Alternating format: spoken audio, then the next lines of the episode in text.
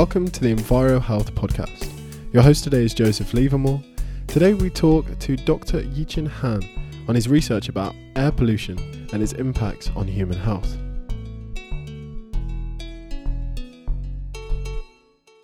So, Yiqun, what are you looking forward to in the future? Uh, well, in the future, I think I will, I will try to pursue the academic. Quite happy with my uh, current uh, uh, uh, research area, looking into the personal exposure and health effects. So, where are you from? Uh, I'm I'm from China, so forgive me if I, my English is not quite clear in this uh, interview. Whereabouts in China? Tianjin, uh, it's a it's also a large uh, city, very close to Beijing. It's kind of like a half an hour by train from Beijing, more like a Cambridge to London. And is that what inspired you to research air pollution? Um, well, I think my motivation get into this area is uh, kind of quite a complex, not very direct. So supposed to be to be either working in public health where I get a bachelor degree of uh, medicine, can be in uh, working in a hospital, but then uh, I just feeling like during the internship in the hospital. Uh, for like a one and a half year, I feel okay. Probably my interest in more looking into the cause of the disease instead of like looking into uh, treating uh, patients. So at that time, I started to think, okay, risk factors uh, and air pollution is a project I was working on at the time. So I just get into that later on. Was air pollution your primary focus for your PhD? Yeah, that's right. So I changed my major into a PhD in the environmental and science, which at the beginning actually is a it's dramatic change. I know nothing about how we measure the air pollution, struggle a lot. Basically, it's previously it's more like a medicine. How did you find kind of coming to London? What was your first experiences like? Yeah, that's that's something that I didn't expect. Actually, it's just, I mean, the life brought me here. Uh, so when I fi- finished my PhD, I got two years postdoc working on a project in China, which I probably will talk later on. And uh, at that moment, uh, my uh, supervisor is also my PhD supervisor. So he he said to me one day, say, hey, there's a UK-China collaborated project we're thinking of. It's not started yet, but it looks like a quite interesting project. And uh, uh, he that's a time that he he already dis- I think it's uh, already discussed with Frank Kelly, the director in in, in ERG group. So they kind of have the meeting, generating some ideas. And he's supposed to come to London to discuss further. While at the moment he he can't able to. He he, he was in in, uh, in the university in in US for teaching courses, which he can't make the trip. So he say, hey, why not you just come over and discuss about the plan? And the plan is largely based on the the, the project I work on during my postdoc there uh, in China. So then I just uh, made some ideas, and that's the first. That's a prototype of airless. I would I would say, really? which is the current project I'm working on. So I came over to London. I didn't expect anything at that time. I think, okay, this is just a like let's put it away as a task. so we just come over and try to put some ideas on, and then we just start to to write a proposal and go for that one. That's a very big project grant, I would say. So many uh, universities involved, not only in the health part, but also in in air pollution monitoring part. Campaign will be involved. Large campaigns will be involved. So so then, yeah, we just started going on and then proposed for that. And then it's quite happy that we got it. And then I just came to London. I didn't expect that. The first time I came here, I said, okay, this is one trip. Mm-hmm. And then I probably just spent like two, three days here. And after visiting, uh, discuss with a Frank, uh, I just have a quick tour around London, try to see as much, as many attractive points as I can, then go back. That's it. Yeah. So who knows? Uh, the life life leads to. Uh, what's your best part of London? If you go to a nice place to chill out, to go and look at the beauty of it, where do you go? Uh, I like, I like the river. I like Thames River. Any kinds of city with a river, I just feel quite nice, like walking around the the site. So one of my interests is quite, kind of like a jogging around the, the, the Bank River at the south. From uh, previously, I live quite close to London Bridge, and then they just uh, run to Kings, where is uh, Waterloo. This is super nice uh, view, one of the best. And then parks, theaters, and climbing center. That's, that's my favorite. Yeah. I suppose to use the the analogy of the river being a good place to run in terms of air pollution. I was just wondering whether one why the why the river is potentially seen as a, an area in London that has lower air pollution, and also whether you can just provide just a general overview of what air pollution is. Yeah. Uh, so when I think of that question, ac- actually, air pollution is not very easy to uh, define. First off, get into my mind is kind of, it's definitely uh, remind me of some severe events. So that's when people started to know air pollution, like a London smog, uh, 1950s, and then Meuse Valley smog. So that's what, what we learned from there. And also in Beijing, we learned that as a very critical point. It's just like a 10, 15 years ago. And it's also de- uh, defined as a haze event, which is giving it another uh, term. And, but you can see that uh, it, it's not very clearly defined. Even if you recall back in Beijing, say, why you don't have uh, any report on air pollution previously? No, actually, it's not the case. Uh, we didn't call it a pollution. We don't know it's a pollution or in that way. Maybe just scientists know that. Uh, public don't care about that. They call it just fog. Okay, we got a thick fog day. but actually, it's probably the same as we call it haze day right now. Maybe the, con- uh, the, the, composition is a bit different, but the, the thing is similar that you, you can't visualize a good visualization and you, you probably have more uh, problem with uh, respiratory uh, symptoms. So I think that's the most direct uh, um, visualizing when, when we think of uh, air pollution. And right now, if we talk more in detail, that the WHO has the guidelines for certain uh, air pollutants like ozone, PM, particulate matter, uh, nitrate oxide. So we use that. They have a certain uh, standard level. So they use that to define whether it's an air pollution event or not, right? So I would say, yeah, maybe we look into uh, those settings, and that's one of our goals to to set up new uh, limit. And uh, but beyond that, there's so many pollution we still overlooking. Just to pick up on the point about fog, is the fog generated by humans, right? It's anthropogenic. Is that what you're referring to when we speak about air pollution? Yeah, but actually, it's uh, kind of like a mixture. At that time, it's not definitely not a pure fog. If a pure fog, like in a super clean environment, yeah, it's, a, it's just like a humid droplet. But I don't think okay, that's the case by then. people there in the Lake District yeah. might yeah. that fog's not good. Yeah.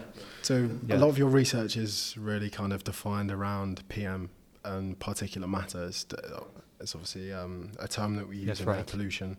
But I was just wondering whether you can talk a little bit about the chemical constituents of an actual of air pollution, just to begin with. So we've heard about it being a fog, but what's it, what, what is the um, fog? So particulate matter or PM is kind of like one of the targeted air pollutants in air pollution. So it's a mixture actually. It could be a solid phase of uh, particles, or it could be a liquid phase of uh, droplets and in terms of the, the air pollution, uh, particulate matter has so many characteristics. Uh, if you're looking into the physical characteristics, you will, you will think of its uh, size. It's uh, it got different size from several nanometers to uh, large particles like several micrometers. That depends on where it will deposit in your in your respiratory tract. It also have different shapes, has different densities, and that's for the physical properties. And apart from that, if you look into the view from uh, chemical compositions, it could be sulfide dioxide and a, a, a sulfate, uh, nitrate, or some organic compounds, etc. So these different chemical compositions, they may also lead to different toxicities. So in a way, in all that uh, particles is kind of like um, some large particles. If you think of that way, is you can't even visualize it in the air, right? It's just floating in the air. But more likely, some of the small particles you can't see it.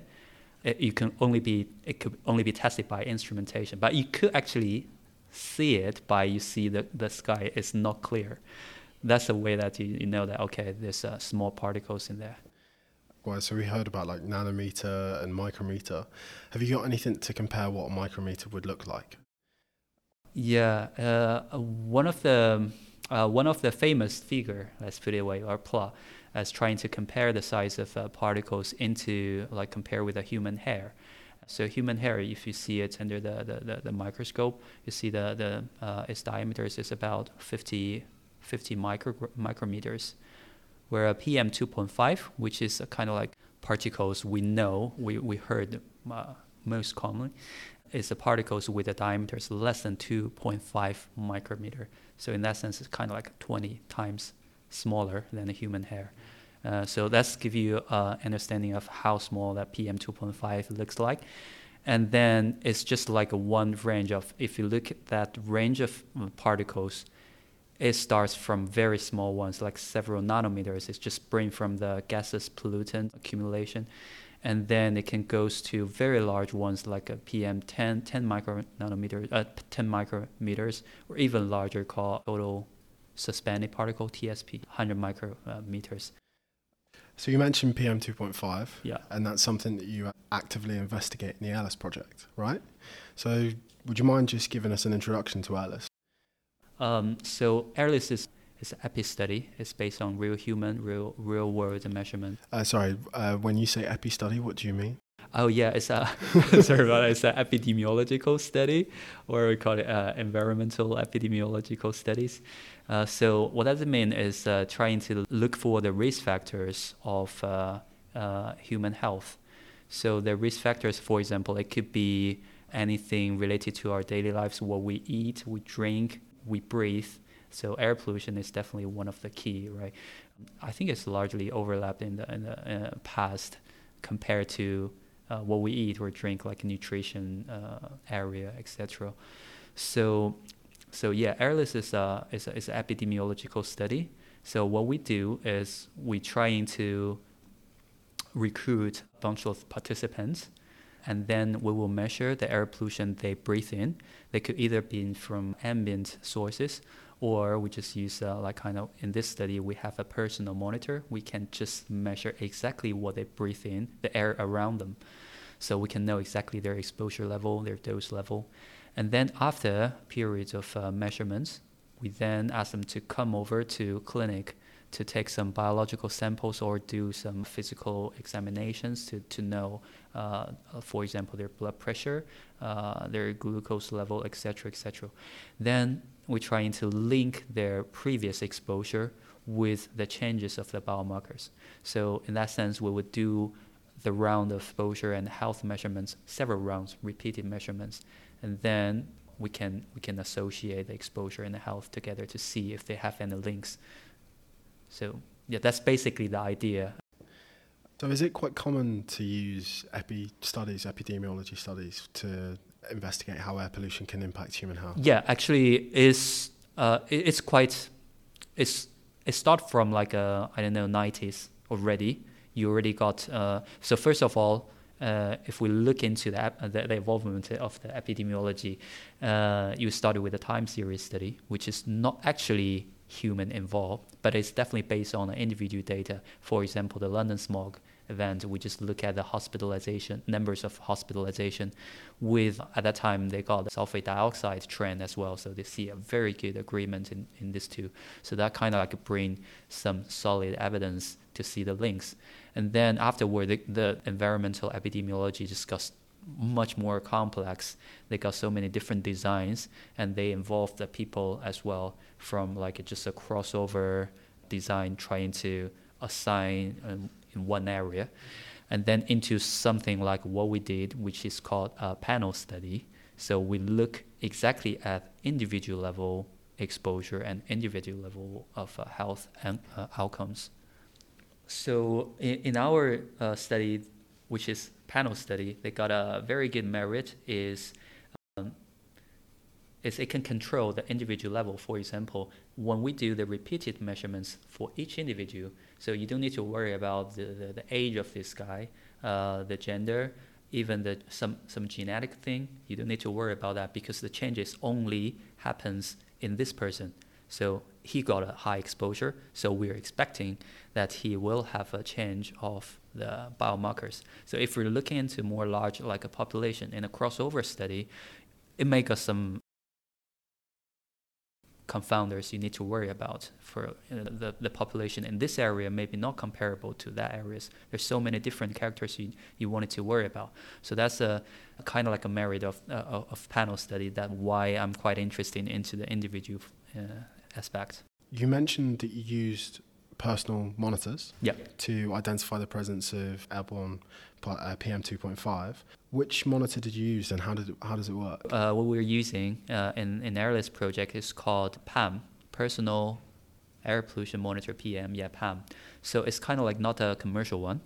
It's uh, designed by our collaborator in Cambridge, actually. So they're, they're really good at making this model and incorporating quite a lot of sensors into a very small unit. So it looks quite nice. I probably later on I can show some pictures, or if you, you can see uh, some of the publication, they got a nice uh, picture in there. So this small sensor is only hundred gram, I think. Yeah, hundred gram, very light. You basically uh, carry it over your shoulder. They got a belt in it, and they can measure PM 2.5, PM 1, PM 10, so PM in different size fraction, and CO, SO2, uh, CO ozone and uh, NOx. So measure quite a lot. Basically, the key uh, pollutants also are all involved. There are so many different commercial sensors right now. The problem with the sensor uh, technology is it's growing really fast. However, it's hard to validate. So also those who have involved seriously in the atmospheric analysis, like doing the monitoring campaign, they really rely on only on the reference instrument, which is huge its mixture is, is uh, so complex. So they wanted to know if the sensor can agree well with those instruments. So that's one of the, I would say, a challenge in this area. But I, well, I'm quite optimized with this area. But anyway, during that time, why we didn't choose any commercial one, but that one is uh, the our collaborator is really really good at design and uh, uh, calibrate uh, those instruments to make them work very accurately. So, does like a, an individual carry this on all day? Do they wear it when they sleep? Like what happens yeah. when you uh, cook? So for for that one, how they use how we use it, we uh, give this uh, uh, calibrated monitor to each of the individual, and we ask them to carry as much as they can when they out uh, well when they're outdoors. They just, we just ask them to carry with them, and when they were indoors, like uh, cooking in the kitchen, I would just ask them to put them close by, or uh, close by their bedroom uh, in the bedroom when they were sleeping. So as as close to them uh, as possible. So that's how we how we do that. And um, so that's also one of the challenge for personal monitor is you, tr- you you definitely want it to be easy to use. You don't want the participants to feeling so complex using it or uh, it cause them so so much burden. So when we design it, we're trying to lower the, the, the noise and also trying to make it easy to charge. For example, this one, which they j- just need to, they got a platform for charging exactly. So they just load it at home, and then every time they, they, they go back home, just put it on the platform, then they will just start charging. And then at the same time, when they're charging, it will just send the data automatically into the cloud. So let's make it super easy for them to use.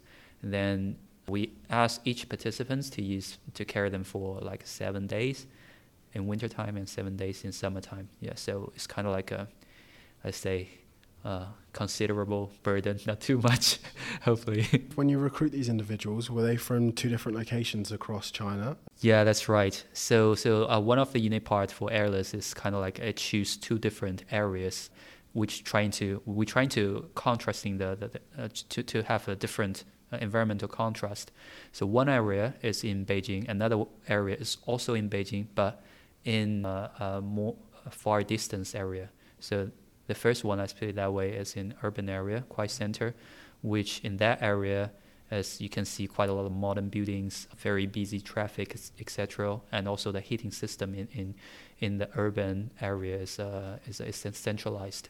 So uh, so in that sense, the pollution has been has been uh, dealt with in a far centralized area instead of like everyone just doing their own. However, in comparison in the rural size or the peri-urban size, let's put it that way, uh, so we got another one by there. It's just like mostly villages, one-story buildings, quite poor. Sometimes they, I mean, one during our field work years, which is back in 2016 in winter, some of the houses still using coal, some using biomass for either heating and cooking. And that's exactly the year that China started to push really hard effort into changing coal into electricity. So uh, probably the last year we catch on that. And that would be coal-powered central heating, right? Yeah, they were trying to change it to central heating. And what would the fuel be for cooking? Would it be kerosene? Uh, yes, and also some of them also use coal for cooking as well, and the biomass. And would this go out of a chimney, or would it be? Yeah, they, they got chimney. Uh, yeah. They got you know this one, one one part is also quite interesting to mention that they have this uh, stone bed. Sure. So they use the stones to to to uh, construct a bed. They they, they put fuse uh, or coals for the heating under the bed, and also the heating can goes into the pipe and through to to the uh, to the cooking stove. So it's wow. kind of that they have a very nice uh, uh, system, and it's worked really well. we try it; it really worked well. So toasty beds. Yeah. okay, so then when you compare their exposure to PM uh, from these two two cohorts, as it were, or two uh, two groups of people between summer and winter, then what are your biological outcomes? What are you looking for and investigating in these populations? So uh, we actually looking into quite a lot of health outcomes. So uh, that's including the respiratory uh, system biomarkers. For example, look at uh, FeNO, which is fractional exhale NO. Yeah, I mean, we usually call it FeNO. it's hard to remember that. So that kind of like a uh, kind of like a, we measure the NO breathe out. You know, uh, breathe out from from our body actually. So this biomarker is actually trying to reflect uh, respiratory inflammation, kind of like a quite golden standard for that. Also looking taking quite a lot of biosamples. Uh, like a serum, like a, urine samples, and uh, so for, for, for this study, AIRLESS, we're looking into quite a lot of different cytokines in the biological samples, which re- related to the inflammation process. We're trying to understand the biological mechanisms behind the, the whole process. And another interesting part is uh, trying to involve omic into link with the study. So this is kind of like a new area. So at that moment, we're just starting to get knowledge on it. And by taking samples, we have this plan ready, so pre-treated, which can be useful for the further omic uh, analysis, looking into either lipid omics or transcriptomics. So yeah, that's one is still ongoing, but you can see that focus on quite a lot of biomarkers, and these biomarkers they just uh, interact with each other in a very complex way. So so trying to get as much as we can to trying to see how we, what we we're going to find. So did you find anything? Last year we just published the first uh, uh, paper on airless related to health. The, the first uh, paper related to health. So we focused on three biomarkers. Both are uh, all of the three are related to inflammation. The first one is the FeNO, uh, which is uh, respiratory inflammation, and two other biomarkers which related to circulatory inflammation or let's put it as a cardiovascular inflammation. So one is uh, monocytes, it's one kind of a white blood cell, and also the second one is a CRP, C-reaction protein. The, these three are all very classic inflammatory biomarkers. So we chose that because these three have been measured quite a lot in the previous studies, and also we also found some positive evidence already in the past uh, in, in the past project. So we choose these as the three solid one to see if we can replicate this in this study as well. And what we found is that all of the three biomarkers they show very consistent changes, which is uh, positive changes when the PM exposure increases. So this is not only in urban site but also in the uh, in the peri-urban site as well.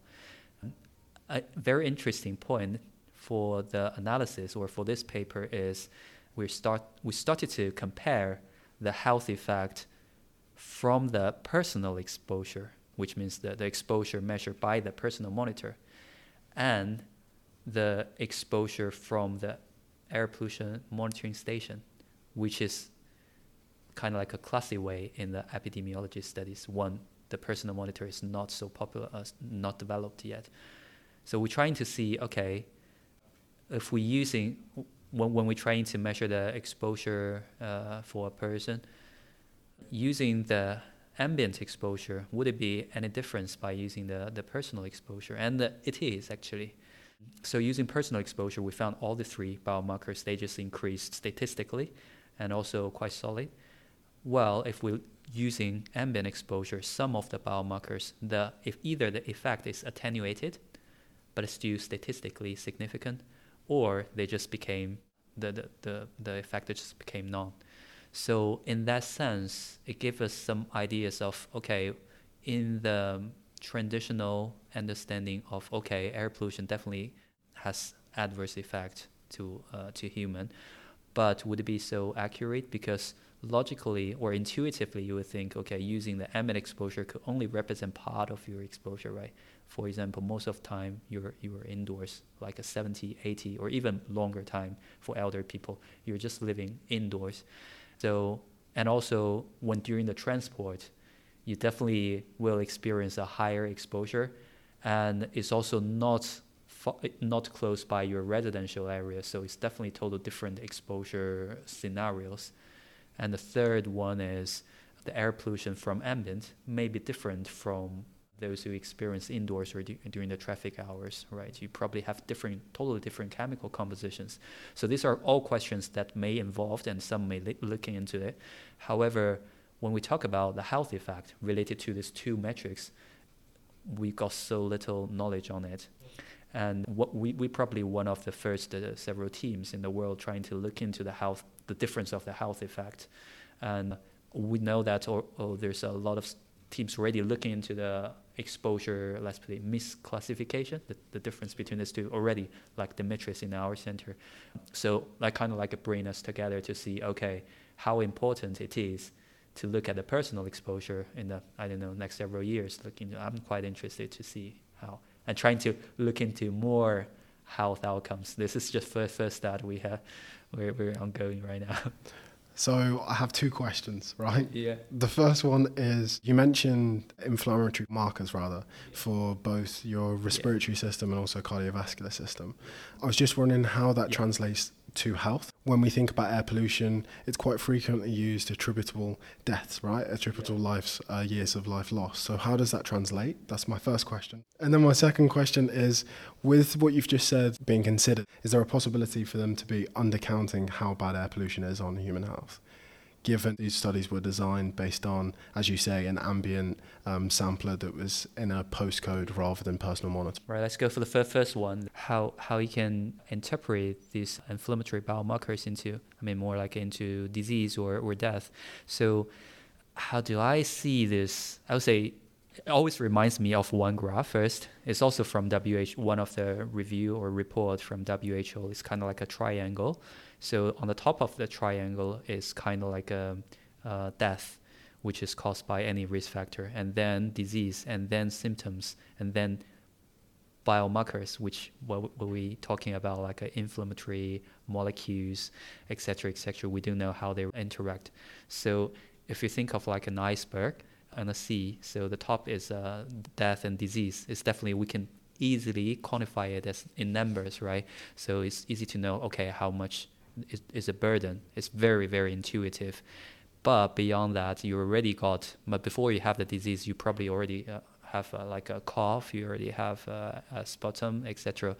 And even beyond that, maybe what you don't know, you don't you don't feel anything. You just feel under weather, and then there's already some biological changes in your body. So that's what we are trying to look at. It's kind of like okay, um, isn't it? It's a bit hard to to link with the reality, but I think it's kind of like a, a part, very important part to to to link that. Otherwise, okay, we know that we probably know okay, uh, air pollution can cause certain numbers of deaths every year. Just control air pollution, but isn't there any other pathways that you can do? Maybe the, to to understanding the, the biological pathways, you probably can think, okay, we can maybe take some certain, let's say, uh, medicines to prove uh, a certain pathway or prevent certain pathways, or maybe for the personal exposure, we can probably know exactly what kind of sources you're experiencing. Then you can we can target it on the certain ones. So that's why mechanisms is kind of like is it's complex. It's very very yeah. Even some of some of time you're you're you're just uh, sunk into it, but I still think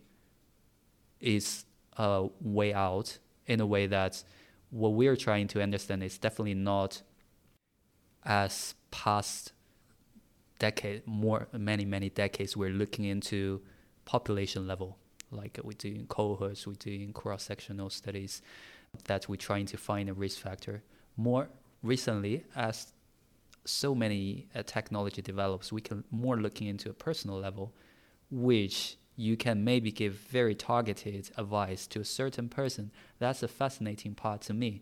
And to get to there definitely you need to handle a, a large how to say a large metrics of health and exposure parts.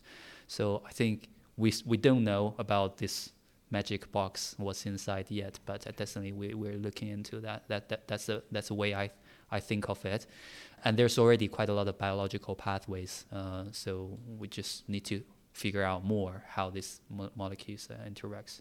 So that's the first one. The second one is related to so would these evidence kind of like um, uh, and compromise the, the, the, results from, from the previous study looking into ambient exposure. Well, well, we internally have a quite a lot of discussion in the exposure team on it. Actually, we don't know it yet. So I would say it's two different metrics. So what we reached for the understanding, I would say, is different. It's different, two different metrics. Even think of the ambient exposure and indoor exposure, if we just divide it into two different metrics, you probably can find both of them are have, have their own uh, individual health effects. So in that sense, there's also another way trying to, like in our team, uh, from, uh, led by Ben. So Ben is also trying to look into that areas as well. Ben and have been working on that. Uh, so if we got a personal exposure uh, uh, measurements, how can we uh, divide it? What how much or how what what's the amount or how much air pollution is coming from the outsource outdoor sources, how much is from indoor sources, etc. So yeah, in a nutshell, I, I don't think it will compromise the results, but we definitely need to add personal exposure perspective into it to see. Maybe you know some days in the future we probably will have new standards for personal exposure or personal advice. I was going to throw you off and ask you about lipidomics well, quite happy to bring that out actually. Uh, uh, so this is from our pro- previous project when I was uh, in my postdoc in China, actually, two three years before AIRLESS. So the study is called Scope. Uh, so it's also a panel study, very similar as AIRLESS, but AIRLESS brings quite a lot of further steps on, based on the experience of that. Uh, let, maybe the main uh, difference is looking into uh, um, a different population. So this population is uh, pre-diabetes, the, the uh, population with a pre-diabetes. So which we assume that they will have they're more sensitive to the, to the health impact of air pollution. Because by then at that time there's already quite increasing evidence showing air pollution not related just to respiratory disease cardiovascular disease but also m- metabolic disease dysfunctions. So okay then we say uh, why trying to find some population like that diabetes or pre-diabetes? So we're just targeting on pre-diabetes because they don't take medicine. We don't want this confounding factor all right, then, so one of the aim is trying to see uh, uh, what air pollution, yeah, what changes will uh, the air pollution cause to, to, to this population compared to the healthy subjects. And one of the group of biomarkers we focus on this study is uh, lipidomic. It's actually quite quite new. When we do that, we didn't know about this. We just take blood samples, and then uh, that time, omic has been developed so fast, and you can see a lot of uh, different area, genomics, uh, transcriptomics, and also metabolomics, right? So uh, lipidomics is exactly one of the area of uh, uh a, a, metabolomic. It look at a sp- or a, a, wide range of lipids. Let's let's put it that way. So what we do is we're trying to uh, do a targeted analysis, targeted omic analysis, because we want to understand what we are, what we measured and what this molecules refers to. So we do that one. Uh, so in that study, we just published one last year, actually looking into uh, several species of uh, uh, lipidomics, including uh, the PUFA, which is polyunsaturated uh, fatty acids.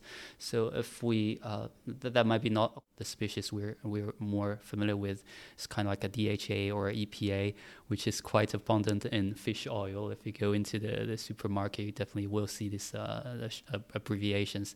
So that's kind of like a something. Um, so this kind of molecules is quite abundant in cell membrane. So it's a big component, and the uh, the uh, proposed idea or biological mechanisms is one um, we know that air pollution has the oxidative potentials. So when, when the cells are exposed to uh, external uh, stimuli, then oxylipin formation begins with the hydrolysis of the PUFAs. So then there will be so many enzymes involved in uh, into this uh, metabolization process, and then it will generate like hundreds more kinds of oxylipins, which is small lipid mediators which uh, involves in several different biological uh, process. For example, it could be related to pro-inflammation or anti-inflammation or a, a um, uh, pro-resolving process, etc., were related to endothelial dysfunction. So all these mentioned, is there infl- inflammation or endothelial related um, process, they are directly linked with uh, cardiovascular disease or respiratory disease, etc. So this kind of like a way we're looking into. So the function of um, these oxylipins has been noted in the previous studies, but it's mainly in um, like a nutrition studies, etc. And we also know that air pollution can lead to cardiovascular uh, this disease. The process is also uh, known. However, how if it's possible to see the links between air pollution and the oxylipins is uh, is some part we're missing right now. So we're trying to detect that. So yeah, so just carry that that that out. And uh, surprisingly, we measure several. We, we focus on different uh, several uh, particles at the, at the, at the first stage, uh, PM two point five, black carbon, and also ultrafine particles. So was so was this a sorry just to interrupt.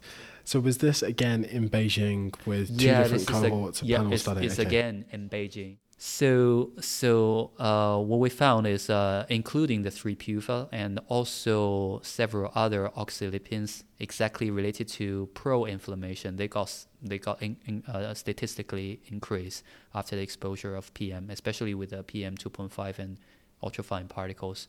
So that's kind of like a very good evidence uh, for the beginning. We screen out the lipidomics areas and say, okay, hey, there's some uh, uh, biomarkers which is interesting. This lipid mediators may involve in the process, and um, then what we're thinking right now is trying to move on further to see if there's any difference between the susceptible population, the pre-diabetes with the health. Actually, we already uh, submitted in the journal just uh, like uh, several days ago on that one. We found it did uh, for certain biomarkers, one certain biomarkers, especially related to inflammation. We see a different changes, especially pre-diabetes. They show a much stronger increase compared to the healthy ones. So that kind of like um, uh, it's one of the fascinating parts, trying linking pollution with omics studies. Uh, maybe a small step, but we will see further. First of all, if we can, we we're going to do that in AIRLESS as well. Um, the the OP, uh, the lipidomics analysis already done in the lab, which is see okay if we can see that in urban area and in rural area as well, and also maybe some other omic uh, biomarkers involved to understand okay how it can help us to to interpret the, the, the biological mechanisms. And I know this is um, going to be a really basic question following um, your description of lipidomics, but I just wanted to know uh, how often is it actually monitored that oxylipin signaling pathways actually imp- are impacted by air pollution exposure, or is this something that you? No, it's definitely something new. I definitely think something new. This paper probably. Uh, if we're talking about a human-related, uh, human-based study, this is probably the second one. I think uh, there's another one uh, done done uh, in the Beijing Olympic time actually is lead by a U.S. team and also a Chinese collaborator. Uh, not exactly the same lipidomics. They measure different things combined together. At that time, I, I don't think it's called lipidomics as well. They focus on several uh, PUFA and its uh, mediated uh, perimeters. Um, so I will assume more study with a if if we can we can uh, have a more comprehensive measurement of the lipid uh, areas, we can know much much better, and that definitely depends on the techniques developed. MRC MRC is super super good in doing that. They have a they they got a center directly targeting on a huge number of I mean different areas of omics, including lipidomics is also involved in it. The only part is uh, we just started to also trying to link with air pollution. They probably already linked with disease. That's developing so fast already, right? Everyone wants to know, okay, if you got certain disease versus a healthy group or a non-disease group, if this uh, character pattern will, uh, let's say, omic signatures will difference. So that's how they play it in the in the omic area but not too much linking with the risk factors. I think that's a part is getting growing really fast right now. Yeah. Sorry. So we've heard now how air pollution can have an impact on our on our health.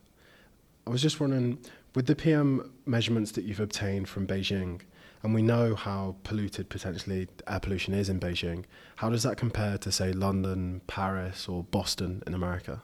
Yeah. Um, so um, I mean, for this question is um, uh, I, I like to interpret in two ways, maybe. So first of all, if we think of the conclusions, that they're quite similar, and that means that we're looking into if any, uh, which of let's say which of the air pollutant species is toxic, or which of the health outcomes may be more uh, significant, etc. So we probably can find very similar results or conclusion understandings. Uh, for example, the FeNO, uh, the, the three biomarkers I just mentioned, the FeNO, CRP, uh, uh, monocytes or white blood cell, and also some of the cytokines we uh, found. Uh, we, we also found significant results in the previous studies, has been listed as a good indicator in other publications all around the world as well. For example, interleukin six or etc.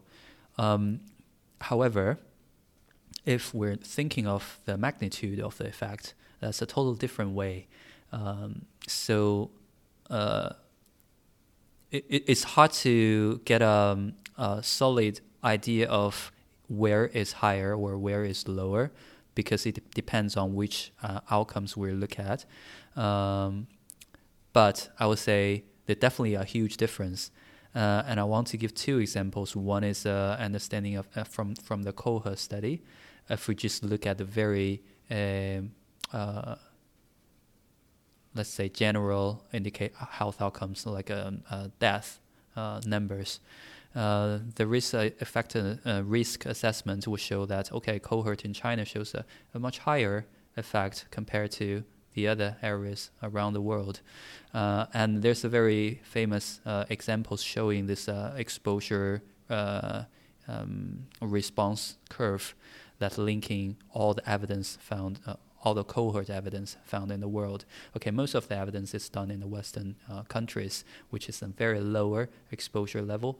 And apart from that, you would just directly jump into the other end of the exposure, which they have nowhere to uh, try to try to find such a, a, a high exposure area. So they just use the tobacco smoking and translate it into a PM exposure level.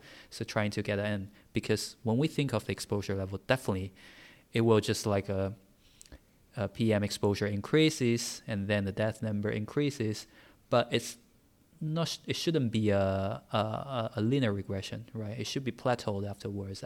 Otherwise, if you expose to really really high exposure, everyone you know dies or something. But it's kind of like a the, the curve is getting into getting into plateau.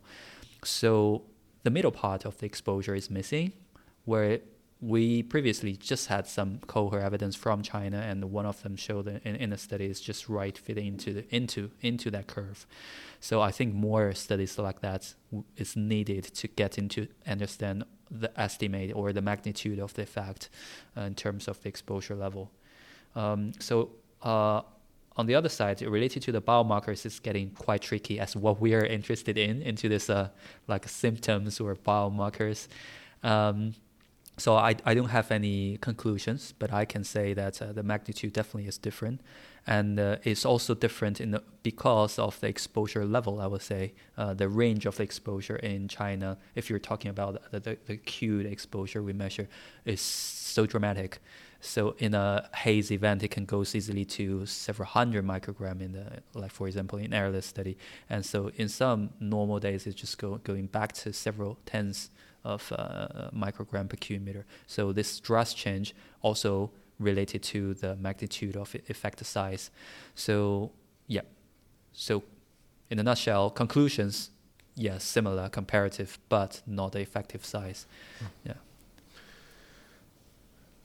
So is this what your academic career, but as you mentioned at the start of this interview, yeah. you'd like to continue in academia and research and how imp- air pollution impacts human health. So is that this the direction in which you're going to be? Yeah, be I think I will pursue on that. And uh, in the way on it, I think I, I changed my mind minorly several times because it, it's still a big area, even we talk about environmental epidemiology it's still so many things I can look into.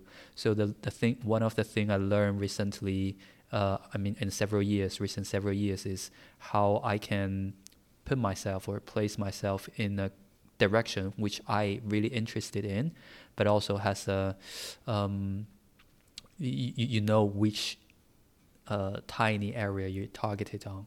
In my in my way, I will definitely look into the personal exposure much more than ambient in the future. I would say, uh, n- not try to avoid them at all, but trying to add more personal measurements in the epi studies, and then looking into so we've had now how markers like the uh, trying to understand that.